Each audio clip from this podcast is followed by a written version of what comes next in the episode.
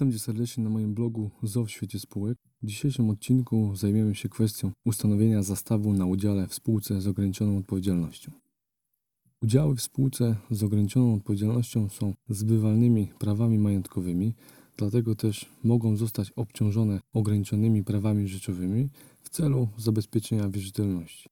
Do ograniczonych praw rzeczowych, którymi można obciążyć udziały w spółce z ograniczoną odpowiedzialnością, zaliczamy m.in. zastaw oraz zastaw rejestrowy.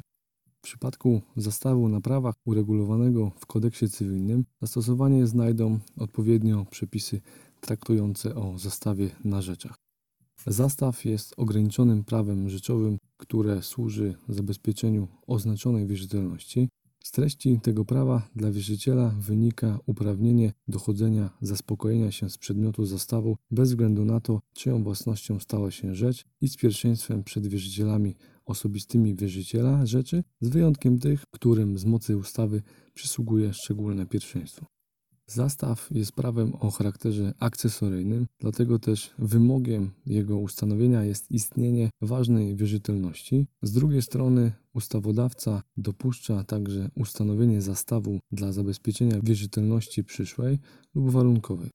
Zastaw rejestrowy może zabezpieczać jedynie wierzytelności pieniężne wyrażone w pieniądzu polskim lub walucie obcej. W obu przypadkach, zarówno w zastawie zwykłym, jak i rejestrowym, mamy obowiązek oznaczenia wierzytelności, która będzie zabezpieczona zastawem. Oznaczenie wierzytelności polega na wskazaniu stosunku prawnego, z którego ona pochodzi, w stopniu pozwalającym na określenie odpowiedzialności dłużnika. Jeżeli mamy do czynienia z zestawem rejestrowym, musimy oznaczyć zarówno wysokość wierzytelności, jak i stosunek prawny, z którego dana wierzytelność wynika, bądź najwyższą sumę zabezpieczenia, gdy zabezpieczamy wierzytelność przyszłą lub warunkową o wysokości nieustalonej w chwili zawarcia umowy. Zgodnie z akcesoryjnym charakterem zastawu, przeniesienie wierzytelności, którą zabezpiecza, pociąga za sobą przeniesienie zastawu. Przeniesienie samej wierzytelności z wyłączeniem zastawu spowoduje jego wygaśnięcie.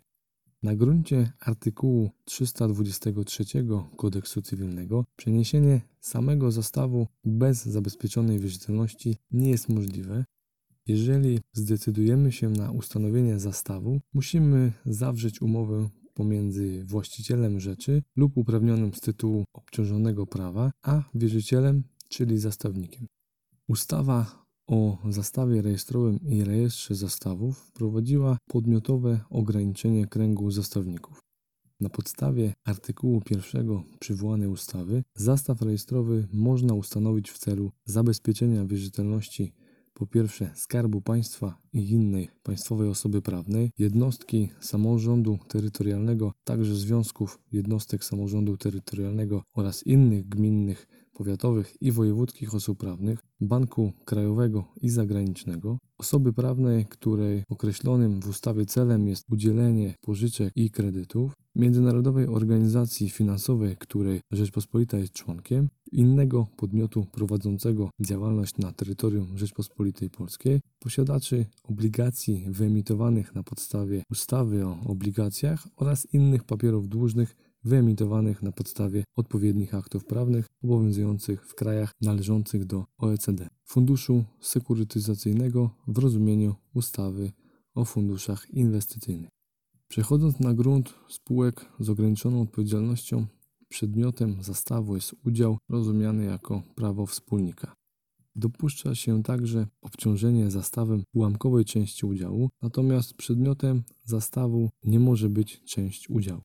Zastawu na udziale nie można ustanowić przed zarejestrowaniem spółki zgodnie z artykułem 16 Kodeksu Spółek Handlowych. To samo dotyczy nowo utworzonych udziałów w podwyższonym kapitale zakładowym przed wpisem podwyższenia do rejestru. Teraz przejdźmy do formy ustanowienia zastawu. Otóż artykuł 180 Kodeksu Spółek Handlowych wskazuje, że ustanowienie zastawu na udziale wymaga zachowania formy pisemnej z podpisem notarialnie poświadczonym. Po ustanowieniu zastawu na stronach, czyli zastawniku lub zastawcy, ciąży obowiązek zawiadomienia spółki oraz przedstawienie dowodu dokonania czynności. Zwykle będzie to umowa o ustanowienie zastawu. Niezawiadomienie spółki o ustanowieniu zastawu powoduje bezskuteczność zastawu jedynie wobec spółki. Fakt ustanowienia zastawu odnotowuje się w księdze udziałów oraz na liście wspólników. Natomiast zastaw rejestrowy wymaga zawarcia umowy pomiędzy osobą uprawnioną do rozporządzania przedmiotem zastawu, a wierzycielem oraz dokonania wpisu do rejestru zastawu. W tym przypadku zastaw powstanie dopiero z chwilą dokonania wpisu do rejestru zastawów, ponieważ wpis ten ma charakter konstytutywny. Umowa zastawnicza w przypadku zastawu rejestrowego powinna być zawarta na piśmie pod rygorem nieważności. Ustanowienie zastawu rejestrowego na udziałach w spółce z ograniczoną odpowiedzialnością nie wymaga zachowania formy pisemnej z podpisami notarialnie poświadczonymi. Umowa zastawnicza powinna zawierać co najmniej określenie daty zawarcia umowy, imienia i nazwiska bądź nazwy oraz miejsca zamieszkania czy też siedziby i adresu zastawnika, zastawcy oraz dłużnika, o ile nie jest on zastawcą, przedmiotu zastawu w sposób odpowiadający jego właściwościom, wierzytelności zabezpieczonej zastawem, czyli oznaczenie stosunku prawnego, z którego wierzytelność wynika lub może wynikać i najwyższej sumy zabezpieczenia. Wpisu do rejestru zastawów sąd dokonuje na wniosek zastawnika lub zastawcy. Do wniosku dołącza się umowę zastawniczą albo umowę, z której wynika nabycie przedmiotu zastawu wraz z zastawem rejestrowym, bądź nabycie udziału we współwłasności przedmiotu zastawu lub inny dokument stanowiący podstawę wpisu. Wniosek o wpis składa się na urzędowym formularzu. Wniosek można także złożyć drogą elektroniczną, z tym, że taki wniosek należy wtedy opatrzyć bezpiecznym podpisem elektronicznym, weryfikowanym przy pomocy ważnego kwalifikowanego certyfikatu. Konstruując umowę o ustanowienie zastawu na udziale w spółce z ograniczoną odpowiedzialnością, musimy pamiętać o elementach, które taka umowa powinna zawierać.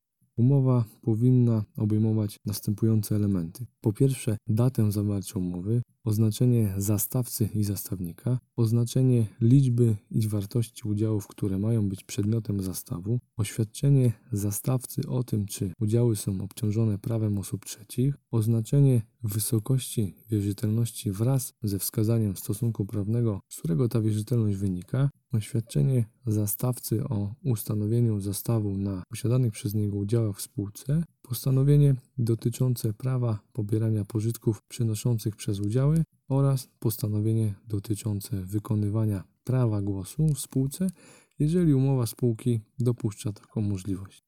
Skutkiem ustanowienia zastawu na udziale jest możliwość zaspokojenia się zastawnika z przedmiotu zastawu z pierwszeństwem przed wierzycielami osobistymi zastawcy. Ustanowienie zastawu nie wpływa natomiast na możliwość rozporządzania udziałem przez wspólnika, ponieważ zastawnik ma pierwszeństwo zaspokojenia niezależnie od tego, na kogo dokonano przeniesienia prawa obciążonego zastawem. Przy zestawie rejestrowym istnieje możliwość dokonania zastrzeżenia, zgodnie z którym zastawca zobowiązuje się względem zastawnika, że do momentu wygaśnięcia zastawu rejestrowego nie dokona zbycia lub obciążenia przedmiotu zastawu. Jednak w tym przypadku zbycie lub obciążenie przedmiotu zastawu będzie ważne, jeżeli osoba, na rzecz której dokonano zbycia lub obciążenia, w chwili zawarcia umowy nie wiedziała i przy zachowaniu należytej staranności nie mogła wiedzieć o tym zastrzeżeniu. Jeżeli wspólnik, zastawca dokonał zbycia lub obciążenia przedmiotu zastawu wbrew umownemu zastrzeżeniu, wierzyciel, czyli zastawnik, może zażądać natychmiastowego zaspokojenia swojej wierzytelności zabezpieczonej zastawem. Przepis artykułu 187 paragraf 2 Kodeksu spółek handlowych wskazuje na możliwość wykonywania prawa głosu przez zastawnika, jeżeli umowa spółki będzie przewidywać taką możliwość. Przyznanie prawa głosu jest skuteczne wobec spółki od chwili jej zawiadomienia i podlega ujawnieniu w księdze udziałów. Od tego momentu zarząd spółki ma obowiązek powiadamiania zastawnika o terminach zgromadzeń wspólników.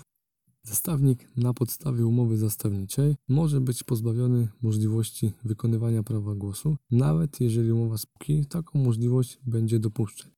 W umowie zastawniczej można dokonać zapisu, zgodnie z którym prawo głosu z zastawionych udziałów będzie przysługiwało nadal zastawcy, jeżeli umowa zastawnicza milczy co do prawa głosu, podmiotem uprawnionym do wykonywania prawa głosu będzie obciążający udział wspólnik. Przepisy kodeksu spółek handlowych poza prawem wykonywania głosu w spółce nie przewidują możliwości wykonywania przez zastawnika innych uprawnień wynikających z udziału.